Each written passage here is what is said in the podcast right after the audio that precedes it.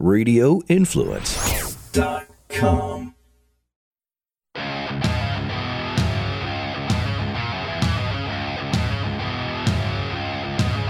Football fans, it's time to go on the record for this week's matchups in pro and college football with just one catch. We're only interested in underdogs. Who can keep it close, if not pull the outright upset? Time to find out. It's Three Dog Thursday. Now, here's your host, TJ Reeves. Well, here we go. It's a championship week in college football. We have flipped the calendar over this weekend to December for the NFL in the stretch run. We can't wait to talk all about it. It is all part of the only digital radio show devoted exclusively to underdogs in college and pro football. It is Three Dog Thursday.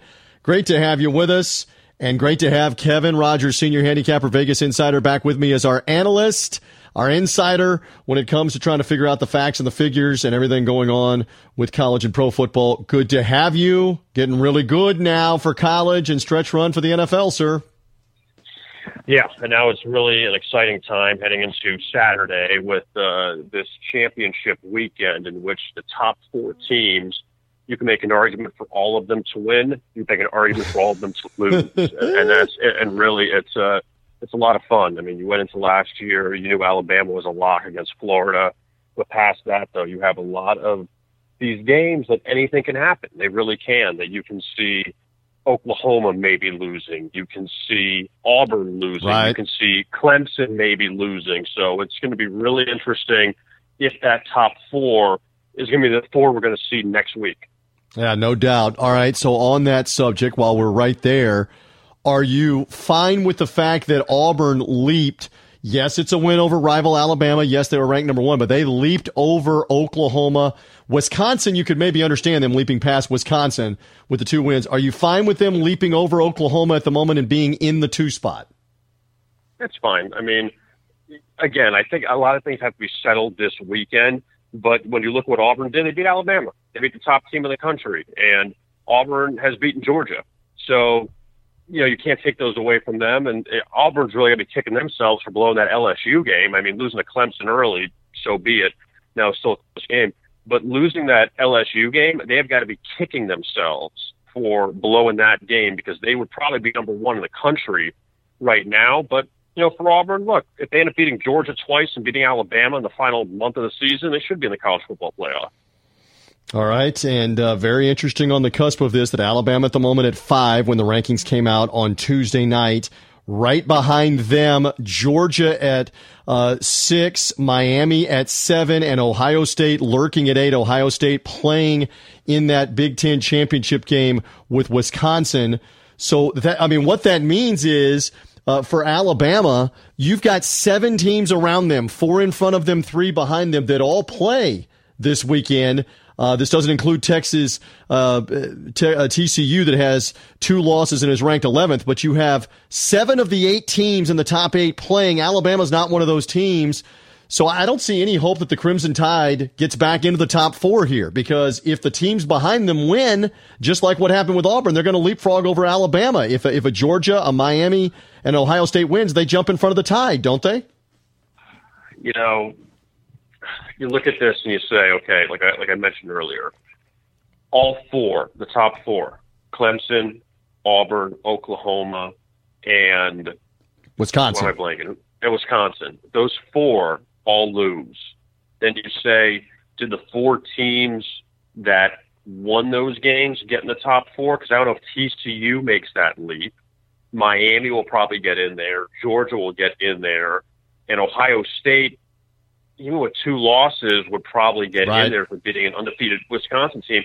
So does that leave the door open for Alabama to be the fourth team? That Alabama they have to get in in front of TCU, right? Better record, but higher not, ranking, but not a conference champion. I, I don't know. Yeah, but and, we've seen that before. Yeah. We've seen the, the non-conference champion. Right. Get in, so it's not impossible. You know they'd rather have Alabama than TCU in there. they'd rather have Alabama than most of those teams in there, probably you know what? I'd rather have you on this show and your insight and your analysis because a week ago you had the Charlotte 49ers in the game with Florida Atlantic, FAU. You had Iowa State. You were two for two with your college underdogs.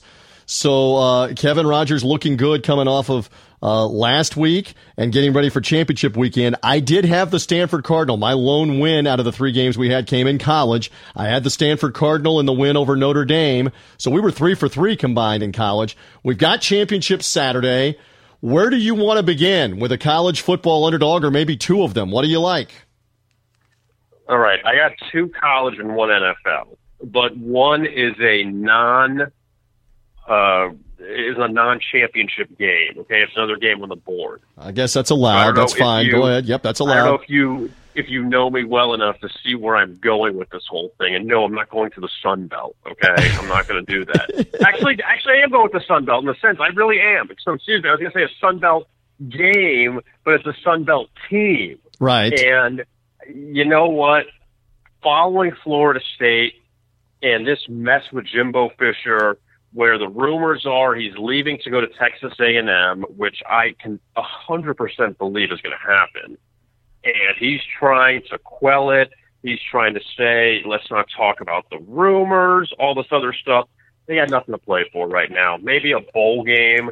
And if he were to, if they were to win and be bowl eligible and play another game, he wouldn't be coaching anyway. So it's done in my estimation. I would be shocked if he ends up staying. So getting to the game, this makeup game with Louisiana Monroe, Louisiana Monroe just got torched last week. They get, I think, 60 points. So, you know, it's not like they're playing any kind of, uh, you know, prom queens here this week. But Florida State, you want to go distraction. You want to go with not getting up for this game. They just beat Florida in their big rivalry game. How in the world are you getting fired up to play a makeup game with Louisiana Monroe when you see all these other teams playing on championship Saturday, a noon game. The coach is probably leaving. I'm taking the points with Louisiana Monroe. They're a 27 point underdog. I'm going to take a shot with them. And I know Florida State's won two straight, which is a crazy winning streak for them this season. But this was the big game, beating the Gators on the road. Their coach is out the door. I'm taking the points here. How about that? All right, so Kevin likes that. This is a good time to make mention on Three Dog Thursday that Brett McMurphy will be here, college football insider extraordinaire. There's nobody more plugged in on the coaching carousel than Brett. You'll be very curious to hear his thoughts on the carousel, including Texas A&M and Jimbo Fisher in this mess. Kevin is calling his shot, though. He likes all those points with the ULM Warhawks in the game in Tallahassee. Will Florida State sleepwalk through it?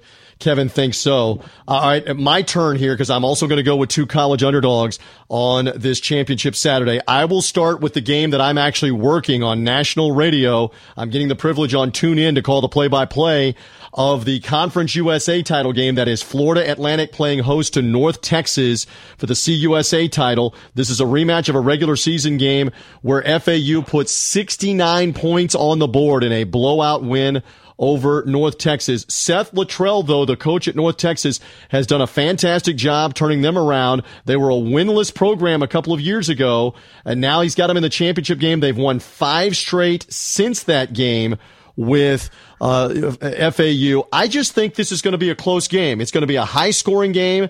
Uh, North Texas does not play a lot of defense. They do have three covers as an underdog this year, including a couple of them on the road, including an outright win at Southern Miss. It's a revenge factor for North Texas. Is Lane Kiffin out the door to another job? Is that maybe going to be a distraction for him as this week goes on for Florida Atlantic? Kevin Rogers, I'm going to go North Texas Mean Green getting 11 points to hang with FAU. I don't know that they win the game, but they're not going to, they're not going to get blown away like they did before. I think they hang in on the rematch. I'll go me. I see your, your ULM Warhawks and I'll match you with a North Texas Mean Green early on on championship Saturday. Yeah, I mean, we have no idea, but Lane Kiffin, it seems like he's got his cards close to the vest, you know, and, and I really believe that why there's not more noise made about Lane Kiffin this week is because this team is in a conference championship game. That if FAU was going to a bowl and they weren't playing this week, maybe his name would be floated around a little bit more. We have no idea what's going to happen with this Tennessee mess, but it would be hilarious. The volunteers were knocking on Lane even. Kiffin's door to, oh to get him back there. Hey, we saw Bobby Petrino go back to Louisville. Right. I mean, we've seen these things happen, and with the way that whole mess is, if Lane Kiffin is because you, you know what the ultimate troll job is, TJ? It's Lane Kiffin matching wits with his old mentor for a year slash arch rival, whatever you want to call him, Nick Saban, and then maybe facing off in the SEC championship down the road. You don't think he wants another shot at that guy in the same conference? Could be. We'll see what happens with Lane Kiffin. Again, it's all part of the coaching carousel. And again, you may be hearing us as the weekend goes on, and you already know about some of these jobs. Tennessee could have filled their job. We're going to talk more with Brett about that in the middle segment. By the time you're hearing us, Lane Kiffin's name may be out there for another job. We'll find out uh, we'll see as part of the coaching carousel is Jimbo Fisher leaving? Um, is Scott Frost, the UCF coach, leaving after their championship game with Memphis, win or lose? We'll find out. All right, so where do you want to go next? You said two college underdogs. I'm doing the same thing. You get the honors. Where are you going next for Three Dog Thursday? All right, I'm going to go with a, a real game, a game that means something this week. And I'm going to go with another revenge game. I'm going to take TCU against Oklahoma in the Big 12 championship. The Big 12 championship resuscitated after all these years, and now it's back at Jerry's World in Texas. And you know, I look at this TCU team, and Gary Patterson just signed an extension with the Horned Frogs. He's not going anywhere, even though sometimes means that that means nothing. I mean, these guys can sign extensions and then bail, but he seems like he's going to stay there. That he's built a nice foundation with that school and also the transition to the Big 12 a few years ago. But Oklahoma beat TCU 38-20 earlier in the season, and that's the only time in another game too, but that's the only time that really TCU's been burned defensively in Big 12 play. TCU has allowed 14 or less in five of their last seven games, which is a crazy number, especially in the Big 12. They have a really nice win at Oklahoma State earlier in conference play. They have Teddy Hill at quarterback, and yes, Oklahoma has the Final Four in their mind. They have the potential Heisman winner in Baker Mayfield. But at the same time, even though Oklahoma does have a good home field advantage playing in Texas, you're still playing a Texas school. So that will be beneficial, I think, for TCU in this game. And I'm going to take the points here with TCU, not only to think that they could just hang, I think they could beat Oklahoma. How about that? All right. So uh, that's that matchup. And of course, the Sooners right now sitting pretty, as you said earlier in the conversation in the college football playoff picture. Could TCU vault from where they are right now outside the top 10 all the way into the top four with a win? Depending on what else happens. Let's find out in that one. I am going to go SEC revenge game for my other college underdog, Georgia Bulldogs, Auburn Tigers. This was a woodshed game a couple of weeks ago, three weeks ago now, where Auburn just blasted Georgia at home, humbled them, got the turnovers against Jake Fromm, the quarterback, shut down the run game. Auburn played as impressively in that one as they did in the Iron Bowl win over Alabama. I just wonder, Auburn is beat up at running back uh, right now for this game, and emotionally, I wonder if they are not spent to a degree, Kevin Rogers, for this matchup with Georgia. Revenge game for the Bulldogs. Uh, it's going to be a crazy atmosphere in Mercedes Benz Stadium. I was in that stadium with the Tampa Bay Buccaneers last Sunday. It's a fabulous facility. It's going to be half Auburn Tigers, half Georgia Bulldogs. Of course, Athens is only an hour away. I think Nick Chubb, Sony Michel, and company, they're going to run the ball better against Auburn here. And I think Georgia wins the game outright. I think the Bulldogs get their revenge. They make their play for the college football playoff here. They're going to make their argument. And I think by winning the SEC, they will get in. Give me Georgia. And I think Georgia might win this game by 10 points or more. I think they will win impressively in the rematch with Auburn. I'll take the Bulldogs in the SEC title game. Um, a quick thought from you about that matchup at all? You don't have to necessarily make a pick. I, I, can see it, you know, and obviously Auburn coming off this big win over Alabama. You know, I, I can definitely see that, and and we'll see if Georgia is up to the challenge. I mean, it's one thing to say if you got squeezed the last time you played them, you know, you're going to be there, but getting blown out the last time, I got to believe that Georgia will, will really be focused, and also that Georgia has coasted over the last few weeks. Auburn didn't know they were playing in this game until last Saturday. So, you know, I think that could be a factor too, where Georgia, even though they probably weren't prepared for Alabama necessarily, not and not Auburn, but Georgia was on cruise control for the last few weeks, where Auburn had a play to get in. So I can see where definitely Georgia gets their revenge. All right, we'll find out on that one. And again, you've got several other championship games at Wisconsin. Ohio State. Do you believe Wisconsin is for real? I mean, they may or may not win the game. Do you think they're going to hang with Ohio State, or might Ohio State torch them in this game? Is Wisconsin legit, even though they're uh, 12 and 0 at this point, trying to be 13 and 0? Kind of feels like Iowa a few years ago that they're, you know, they're good. I don't know if they'll be torched by Ohio State necessarily, I mean, Ohio State, you don't know which team you're getting. When we saw what happened to them against Iowa, we've seen who Iowa's lost to this year at times, but we know Ohio State can step it up when they have to. But with Wisconsin, are they for real? I mean, they're still undefeated. They're still in a major conference, and it's too bad they really haven't been tested that much because of the way the schedule broke down in the Big Ten and who they play on their side. But I mean, they're still a, a, a top ten team in college football. Like I'm not going to say that they're a team that. I mean, I will tell you this though, just on one other note. I know it's never going to happen, but I I wish, even though this goes back to all the arguments over the years, I really wish that you know we could see what UCF could do. You know what right. UCF could do against some of these other schools. You know, you're asked to win every game. You win every game, assuming they have to beat Memphis in the American Championship. But assuming they do, you've done what's been asked of you, and that's still not good enough. Oh, well, this team is better. It's a two loss team. How do you know that? Like, really, if you put them on the floor, and again, college basketball, maybe not a good comparison, but we saw those years ago with Butler. They went to the championship two straight years. They were beating high quality college basketball schools. You just didn't know about them because they were never on TV. You yeah. never saw them.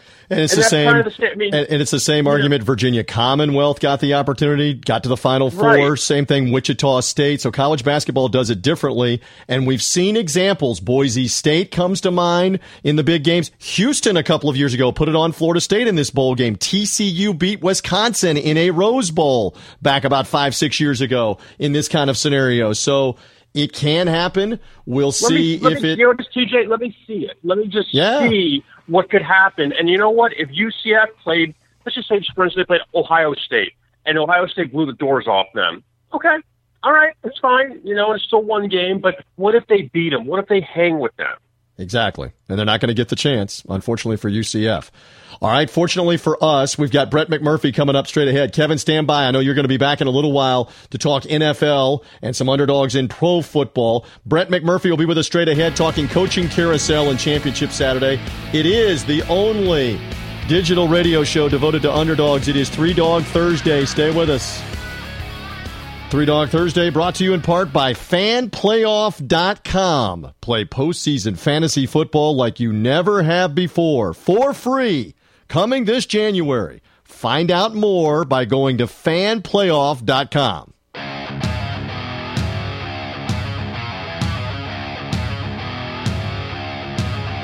dogs are barking. Who will get it done this week? Three Dog Thursday now continues. Here again is TJ Reeves.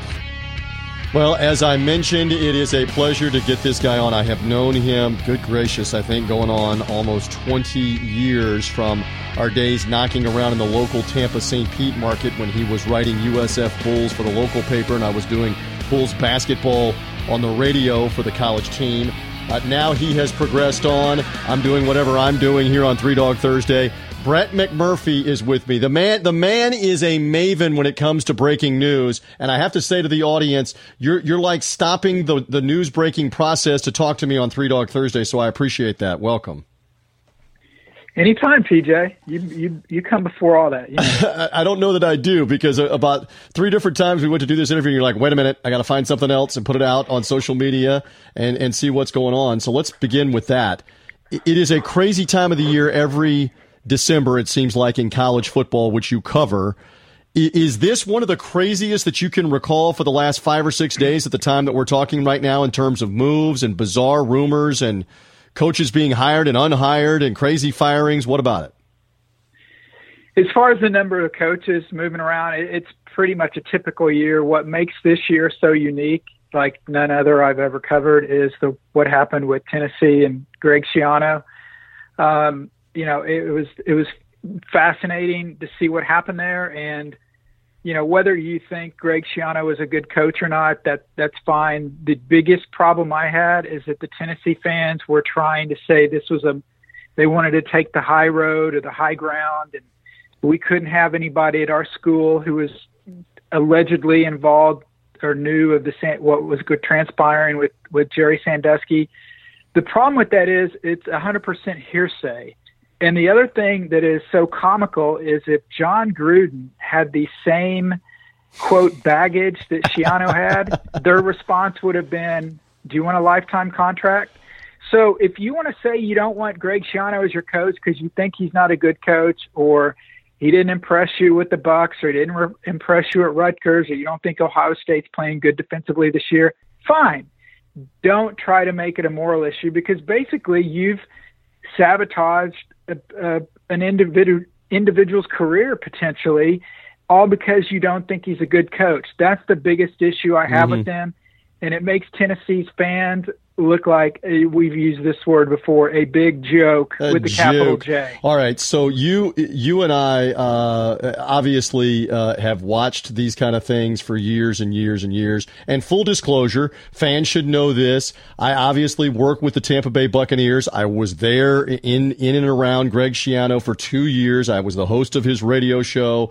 Uh, I, I could probably do an entire very intriguing podcast about all kinds of things about that. The one thing that I will submit, let me run this by you because I've seen such an outpouring of uh, national media in particular coming to his defense.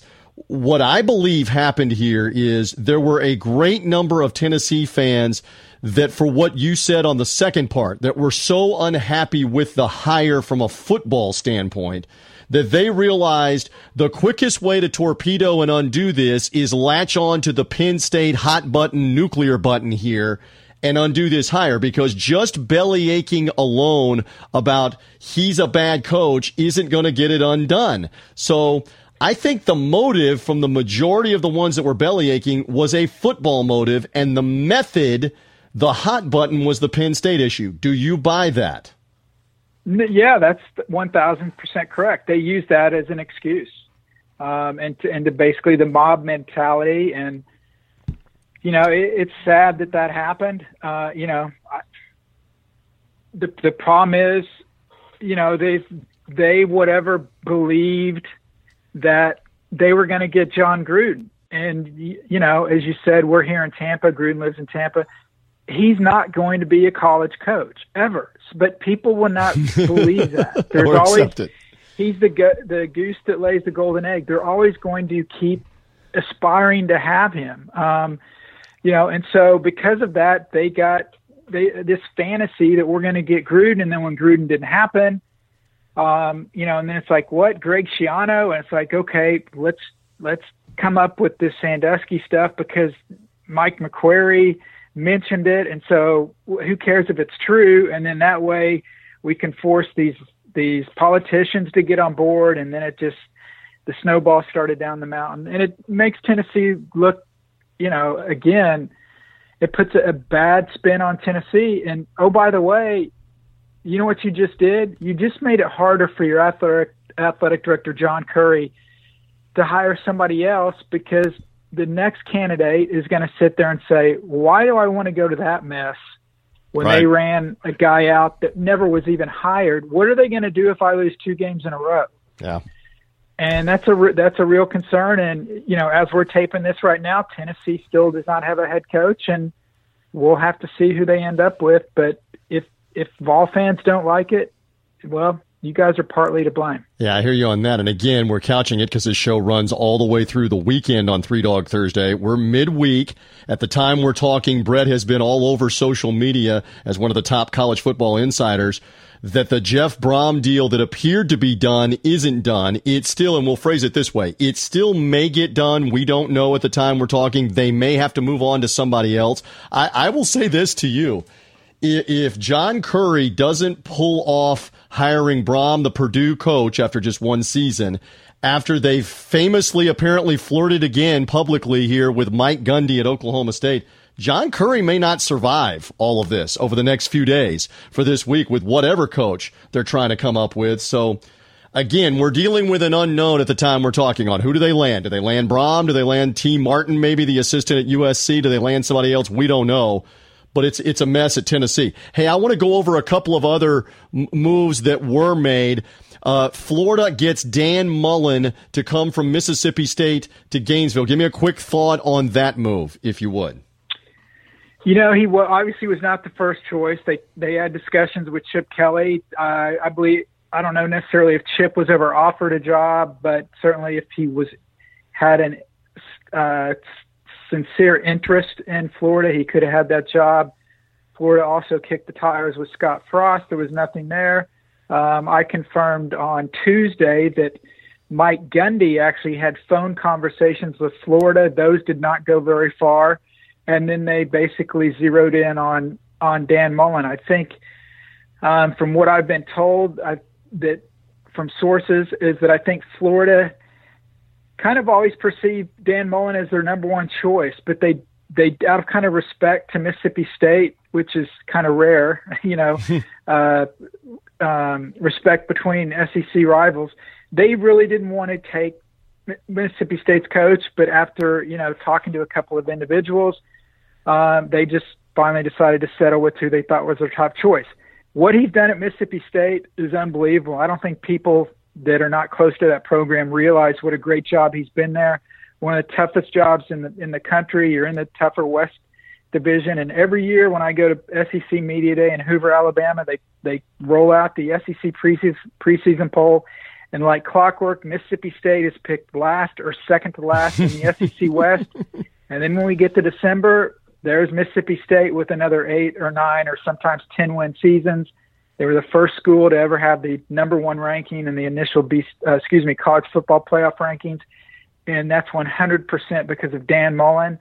He's done unbelievable work with quarterbacks, Dak Prescott, Nick, Nick Fitzgerald, and a guy named Tim Tebow at Florida. So uh, I think it's a it's a great hire by Florida. Maybe not as sexy as Chip Kelly, but I think a much, much better fit. Well, they want to win and they want offense, and that's what his background is. We'll see if that is the case. I'm going to bounce around to two or three of them. You mentioned Chip Kelly at UCLA. Do you like that fit and the fact that they always are going to be the little brother to USC in that market? He comes out of the broadcast booth, he goes back to college. Is that UCLA fit a good fit? Uh, TJ, I really think it is. I think, you know, a month ago I heard Chip Kelly, his name floated out there, possibly that there was some – some discussions or, or some mutual interest between him and Arizona State. That was before we knew if UCLA was going to part with Jim Mora because financially there were questions if UCLA could afford that. Certainly they decided to make that move. I think it's a great move by UCLA. And like you said, uh, you know, they're competing against USC. I think it makes UCLA relevant again. And for Chip, he doesn't have to deal with uh, the fishbowl atmosphere of the SEC. Um, you know, he can, uh, he can just you know do his own thing in LA and there's so many people out in LA that people probably won't even know who Chip Kelly is but hmm. um I think that's a that's a great move for uh for UCLA and it, you know I think uh, that's good for the Pac-12 obviously but the, what's going to be fascinating next year is UCLA in the non-conference plays Oklahoma which will be an unbelievable hype game and then also the Bruins also happen to have a Pac 12 road game at Oregon, which I'm sure will draw a lot of interest. Yeah, there might be some interest in that game as we talk with Brett McMurphy here, college football insider. Love his insight. Uh, you can uh, see what he's doing on Twitter and on Facebook. Uh, again, uh, there's nobody better at breaking the news. He is Sources, after all. That's an inside nickname because everybody refers to his stuff as Sources when it's actually him. We refer to him as him. Um, couple more. At the time we're talking, I keep couching this on Three Dog Thursday with Brett McMurphy. We don't know what Texas A&M ends up with at head coach. Supposedly they've offered Jimbo Fisher a massive deal, very similar to Brett McMurphy's deal, $7 million a season. Jimbo is coaching, quote unquote, this week in the Florida State finale against Louisiana Monroe. They're trying to avoid a losing season for the first time in 40 years at Florida State to win this game.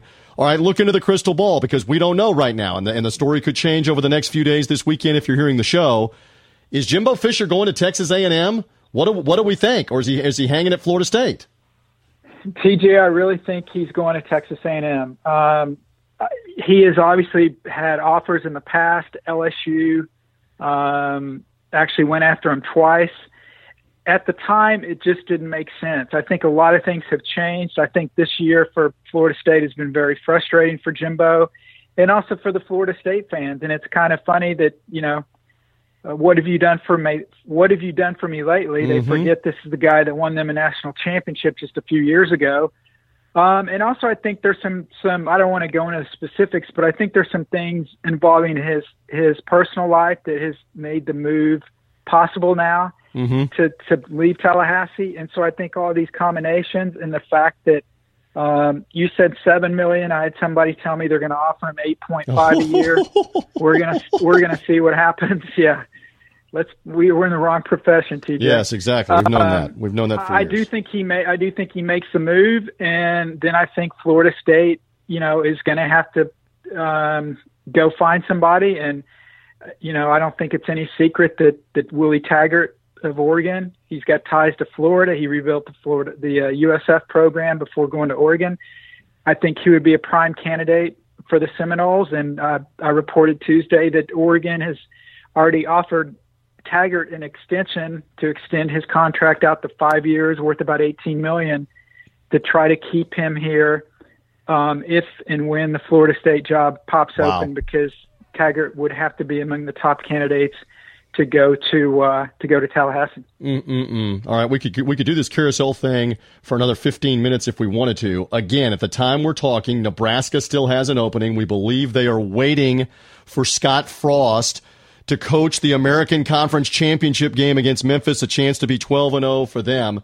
Let me couch it this way. Give me a quick answer. Would it surprise you if it's anybody other than Scott Frost at Nebraska? Even if they win the game, they're 12 and 0. They're headed to a New Year's Six bowl game. UCF, if they win it in this scenario, would it surprise you if it's anybody other than Frost at Nebraska? I'm in the process of confirming Scott Frost to Nebraska. So by the time this thing airs, uh, if I can confirm it, yep. I will have reported that Frost is going to Nebraska. Uh, I believe the deal has been agreed upon. Um, what I was told was 35 million for seven years. Uh, so I don't see any way that Scott Frost will be back at UCF next year. How about that? So check him in the column that Frost is going to be gone. And then there's still an Arkansas opening. There's still an Arizona State opening. The carousel just keeps spinning. Okay, I can't let you get away on Three Dog Thursday without getting a quick prediction from you. If I put all the games, the slate in front of you of Championship Saturday, a wild Saturday that's going to resolve the college football playoff and conference championships all over the place. Give me an underdog that stands out that could keep it close or could win the game. That's what we do here is take the underdogs. Do you have a particular underdog in one of these championship games that you really like? Uh, I do, TJ, and I'm going going to my uh, home roots in the Big 12. I think it's going to be. Uh, I think TCU is going to hang close with Oklahoma for for a couple of reasons. One, Oklahoma, it's simple for them: win and they're in. They don't have to have any style points. They don't have to run up the score. They simply have to win. Sometimes when schools are in that situation, they almost play not to lose. I think that makes this a tighter game. I, we're, you're well aware of Oklahoma's issues defensively. One key thing to look at with TCU in their in their current uh, seven game winning streak they have allowed six points total mm. in the mm. second half. Mm. Against OU in the first game in Norman, they fell behind 38 to 14. They only allowed a field goal, I believe, in the in the uh, in the second half. Patterson can coach defense. Um, I think they will play keep away from Oklahoma to keep Oklahoma's offense off the field. I'm not ready to pull the trigger on an outright upset, but I think just because of everything the magnitude of this game and what it means to Oklahoma. Again, Lincoln Riley's a first year coach. He has not never been in this situation. Does he kind of um, play go a little conservative here? And if so, if you've got TCU and I think they're getting getting a touchdown, if you can get seven and a half, that'd be even better. But I think they do. They TCU does keep it uh, within a touchdown. I do think ultimately, somehow, some way, OU gets the victory, but I don't think it's going to be by more than the uh, seven point spread. Yeah, Big 12 back playing a championship game, and they have had some upsets in the past, including Oklahoma falling in some upsets in the past in the Big 12 championship game. Let's see what happen, uh, happens in this one. Brett likes TCU, and again, a bevy of games on Saturday. Okay, I, I, again say thank you because you gave me a good, let me look at my counter, 16 and a half or so minutes here because there's breaking information all over the place and Brett's doing it as a college football insider. Check him out on social media at Brett McMurphy, also on his Facebook page uh, where he's breaking all the information uh, I, I, always love this guy for the insight. Thank you for being part of Three Dog Thursday and the crazy coaching carousel. You want to confirm you have not accepted any 30, 40, 50 million dollar offers yet to coach a team, but you would. You want to confirm that, right?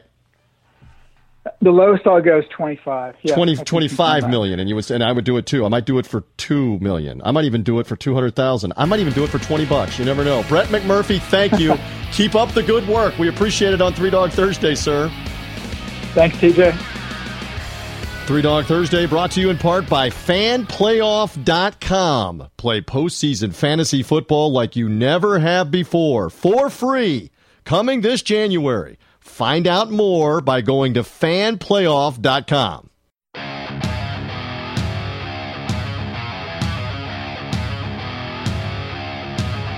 Who are this week's top dogs in pro and college football? We're back on Three Dog Thursday. Now we are back in on Three Dog Thursday after Brett McMurphy dropped all of that coaching carousel wisdom. And again, the same disclaimer you may be hearing this show and you already know who Tennessee hired, if Jimbo Fisher left, did Scott Frost leave, uh, UCF in the aftermath of the American Championship game, what did Arizona State do? Uh, what did Arkansas do? We may not know that because we're taping this show midweek as part of Three Dog Thursday, but it still lives on through the weekend while we're picking football games on Championship Saturday. I call Kevin Rogers, our senior handicapper, back in from VegasInsider.com. You want to confirm to the audience you have not accepted a coaching position at this point, but you would, much like I said to McMurphy, you would take it for 20, 25, 30, 40 million. We all would, wouldn't we? We, we need those jobs, don't we? I will say that these guys are what the potential of them a making and b the buyouts is is disgusting. It really is. that some of these buyouts. Here's eleven million dollars to go away. Okay, fine, I'll go away. See you later. You know. The Kevin Sumlin one like, is tremendous. The money they get, it, the money they can dig up is unbelievable. It's obscene, and they don't have money to do anything else. Well, yeah, right. And then they they, they have to wait, raise tuition and student fees and every other. But yeah, Kevin Sumlin and his agent, agent of the century. He gets $10 million within 60 days of them firing him, and it's not offset by another job. Just here you go, 10 million to leave, and you got to be paid within 60 days. Uh, Merry Christmas. And you're and you're ponying up money for potentially Jimbo Fisher to give him the world. You know, so it's winning football games is that important apparently in, in some of these places. Okay, all right. Let's move on to the pro game, shall we? Where last week we both we had some issues. Uh, you had the Cleveland Browns. I had the Lions on Thanksgiving Day that didn't come through, and then my Bucks my Bucks against the Falcons had the ball down by seven, had the fourth and one, couldn't convert.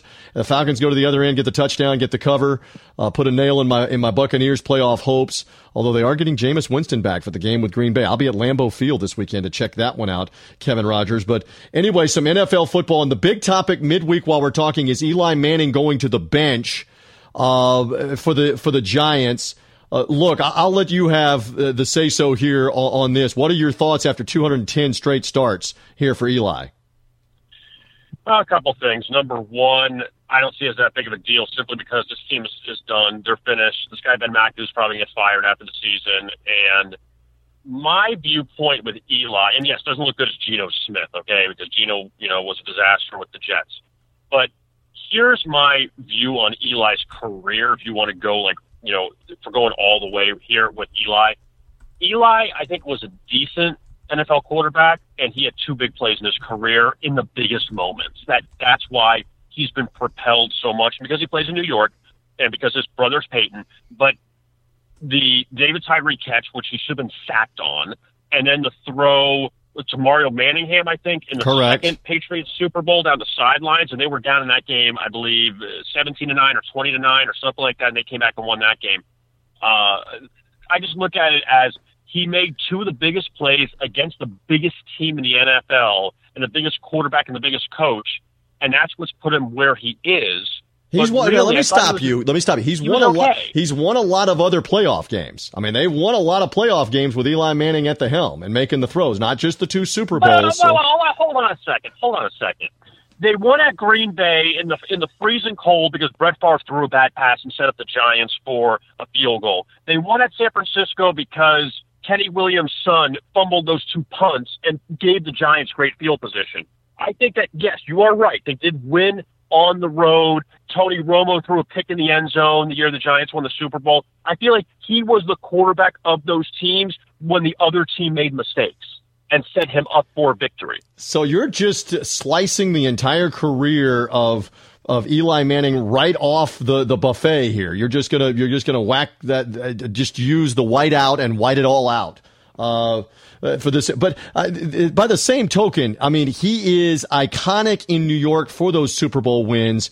Didn't he deserve to kind of go out on his own terms here? And if you wanted to do this after the season, do it after the season in the next five weeks. I mean, yes, you could have, but in all honesty, what difference does it really make? In all seriousness, you have Beckham's hurt. A lot of your other guys are hurt. The season is totally lost. What you play five games and be three and thirteen? I mean, how is that going to fix your legacy? I mean, in the end, I don't think anybody will remember it. You know, it's like with Brett Favre. With Brett Favre, you don't remember him ending his his streak of, of consecutive starts. You remember what he did in Green Bay and what he did with the Vikings and you know, you don't remember how it ended necessarily. I don't think you do. You know, now we do, but I think in the end, when you look at Eli Manning's career, you'll think of the Patriot games. You'll think of those Super Bowls, and not necessarily, oh, because you got you got an idiot for a head coach right now that, that made this decision that oh, this is how it's going to be defined. I don't think it'll be defined like that. All right, very good. There's Kevin's feelings on this. Um, he will not be getting a Christmas card from the Manning household. We move on to the games on the field uh, this week. And, and, and, much different than last week, there are some intriguing matchups. No, not the Denver Miami game that I'm talking about, but I mean there are some decent games here. Minnesota Atlanta looks like it could be a playoff preview uh, at Mercedes-Benz Stadium. Uh, that one is at Thursday night at the time we're talking Redskins Cowboys. Redskins very much need the game. Can Dallas get anything going at all, or have they waved the white flag? That one will be a fun one uh, to watch. And there's a there's a couple of more this weekend, including one that I'm going to make a three dog Thursday prediction on. Where do you want to go though for an underdog in the NFL, Kevin Rogers? Well, I guess we're at tie in the mayonnaise. We might as well talk about Peyton's uh, old team, the Colts. Like that? I do like that. Good segue. Thank you. Thank uh, you. However, I don't believe Peyton is quarterbacking the Colts this week, so it could hurt their cause. But you still no, like no, you still like the Colts. He, I, I do, and and that kook is head coach Chuck Pagano for the comments that he's made this week. I mean, talk about a guy saying get fired. A guy's done. This guy's done too. I think Pagano. But anyway, when I look at the Colts, they're going to Jacksonville to play the Jags, and Jacksonville lost that game at the end at Arizona last week, and it's still honestly, and it sounds silly because people, you know, just look at this division as awful, but Jacksonville and Tennessee, I, I said this a few weeks ago. I think they're both going to be in the playoffs. That the other one is going to be the wild card. One's going to win the division, and the other's going to be the wild card. Just because their schedules are so easy the rest of the way that they're playing the rest of the NFC West. Jacksonville will play Seattle coming up, but Tennessee already beat Seattle, and then you have uh, Arizona, San Francisco, and the Rams. I think Tennessee hosts the Rams, but other than that, I don't think they play anybody that tough. So I think that both those teams will end up in the playoffs. So for Jacksonville, they beat Indianapolis last time, twenty-seven nothing at Lucas Oil Stadium. All right, the Colts have actually been competitive of late. They're three and one against the spread the last four. They blew this ten-point lead to Tennessee this past week at home. But in the last three games, TJ, they've allowed 20 points or less in each of those. So they've actually been pretty competitive. Jacksonville hasn't been a favorite of more than seven points this year. So actually seven and a half, but you know, pretty close.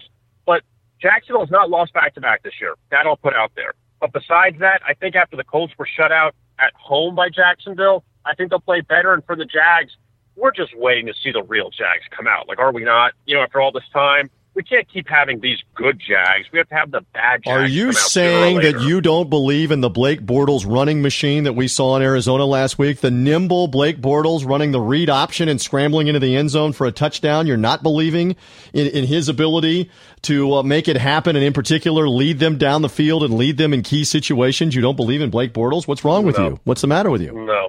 No. And you know what?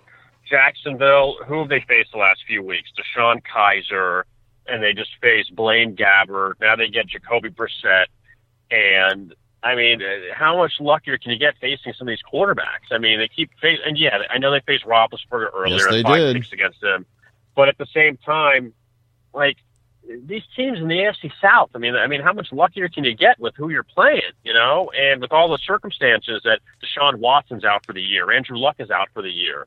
But uh, with all that rambling, I'm going to take the points with the Colts. All right, so he's going to go Indianapolis in the rematch. Still, that defense for Jacksonville is nasty. They're the, they're the number one defense in the NFL. It's no joke in terms of turnovers, in terms of sacks and points allowed. It's been an amazing turnaround for the Jags. And you said it. You said you believe they're going to be a playoff team when it's all said and done. What a turnaround uh, in Jacksonville. And as I mentioned, there are a couple of other games.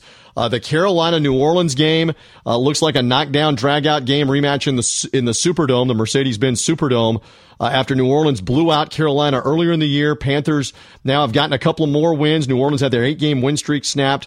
Let's see what happens in that matchup. I'll stay away from that one. I like the Sunday night game, Seattle playing host to Philadelphia, and I will take the Seahawks for three dog Thursday purposes. They won last week in San Francisco, of course, lost the heartbreaker on Monday Night Football to Atlanta, where they got into field goal range to tie the game and then the Blair Walsh field goal was short. They have played nothing but wild games at home. I'm thinking though here, Philadelphia may have a clunker on this one. Uh, the Eagles have been very good all season. Blew out the Bears last week. They did go all the way out to the to the West Coast and beat the Chargers earlier this year. But this could be a game where they struggle against Seattle's defense. We might see Carson Wentz throw a couple of interceptions and Philadelphia's offense have some problems. I will gladly take the touchdown here, the six points. I think the Seahawks win this game outright. They're still chasing the Rams in the playoff picture uh, in the NFC West. Give me Seattle on Three Dog Thursday. Are you believing in the Eagles as an NFC Super Bowl contender, NFC champion? And uh, do you think with with me that maybe this is a game where they could falter here out on, on the Pacific Northwest? They could. I mean, I do believe in them as a, as a major contender in the NFC. I mean, obviously, you have a couple of teams you can make arguments for that can be in the Super Bowl from the NFC, and it's interesting that Green Bay isn't in that discussion. Dallas isn't with uh, with injuries to their quarterback, or well, I mean, with Dallas Prescott still playing, but Ezekiel Elliott out and with Aaron Rodgers out for Green Bay. But when you look at Seattle, no Richard Sherman scares me a little bit against this Philadelphia offense. But at the same time, it's still going to be a very tough test. And I feel like the Eagles really haven't been tested recently. That that they went out to Kansas City earlier this year. That's their only loss. Besides that, I, I feel like they haven't had a lot of games against teams that have really pushed them that they drew Denver, who's been terrible offensively. Chicago's been bad offensively. You know, they got the Redskins. Uh, you know, so I really, and even Dallas when when uh, you know Ezekiel didn't play in that first game of the suspension. So uh, this should be an interesting test where Russell Wilson's played better. He really has, and we'll see if Seattle can at least keep up with Philadelphia. Again, their whole defense seems to be banged up. Their secondary injured. No more Richard Sherman. No more Kam Chancellor. But I just think the Seahawks will find a way in this game with the Eagles at home. Home field advantage for them, getting a lot of points. Give me Pete Carroll and company as the home underdog for Three Dog Thursday purposes. All right. So we're ready to flip that calendar to December championship weekend in college football. Kevin Rogers, tell the fans more about the great information on VegasInsider.com, sir. Yeah, college football, our last weekend of football like this before we hit the bowl season coming up in just a few weeks. I mean, I can't disrespect the Army Navy game coming up next Saturday, but uh, but you do have uh, a lot of uh, football still to come, and we'll find out who's going to be in the bowls coming up on Sunday night. But a lot of good information regarding these bowl or these uh, championship games coming up on Saturday. Also NFL. We have five Sundays of the NFL in December, which is going to be really really exciting. College basketball, the Big Ten, uh, their conference play starts this week. The NBA keeps rolling on. Hockey rolls on. You can check out all the information at VegasInsider.com and on our Twitter at TwitVI. Just a lot uh, really going on here as we wrap up 2017. Yeah, and I love following Kevin Rogers as well off of Twitter at VI Rogers. You can follow this show at Three Dog Thursday. And we encourage the fans, uh, again, rate this show on iTunes, on Stitcher, where you can subscribe to this show, find us, rate us, rank the show, help it promote uh, within iTunes and Stitcher. And our friends at radioinfluence.com do a great job. Uh, again, this is our, our final show to end the month of November with the games coming in December. We, we know the audience has been growing fantastically throughout the football season. So we're excited uh, about seeing the November numbers of all the great audience coming our way here on Three Dog Thursday. So uh, Kevin, it's going to be a wild weekend. That is for certain. Uh, as we see how everything unfolds here with, uh, as you said, may, maybe all four of the college football playoff four at the moment go down to defeat. And those final rankings will come out Sunday before NFL Sunday to see who the four teams are that are in after championship Saturday. It won't be dull. That's for sure. It's going to be exciting to watch it all unfold. Absolutely, and, and we haven't had this for a while. Like I mentioned in the first segment, we have not had this kind of excitement going into these uh, these championship games. It feels like you know who's going to win all of them going in, but that's really not the case this time around. So we'll see who pulls off the upsets, and uh, then uh, we'll find out who's going to play for the national championship. We also thank Brett McMurphy, college football insider extraordinaire, Mr. Sources, with all the great college football carousel coaching news. Again, you may be listening throughout the weekend and already know about some of these coaching moves we've been talking about on Three Dog Thursday midweek. Uh, we thank him for being with us as well. And we thank you for listening in. Enjoy all of the football. We'll come back next week with the latest edition of the only digital radio show devoted to underdogs in college football and the NFL. It is Three Dog Thursday. Bye. Chris Landry inviting you to join me for Landry Football Podcast every Tuesday and Thursday. We'll give you the coaching and scouting angle to the college and NFL game. Film breakdowns, scouting reports, X's and O's, the latest inside scoop, coaching search information. We've got it all for you. I'll take my experiences as a coach and a scout and bring it to you, the fan, to give you access to the best football information on the college and pro level. Join us at LandryFootball.com and remember the Landry Football Podcast right here, as well as Apple Podcasts, Stitcher, TuneIn Radio, Google Play, and RadioInfluence.com.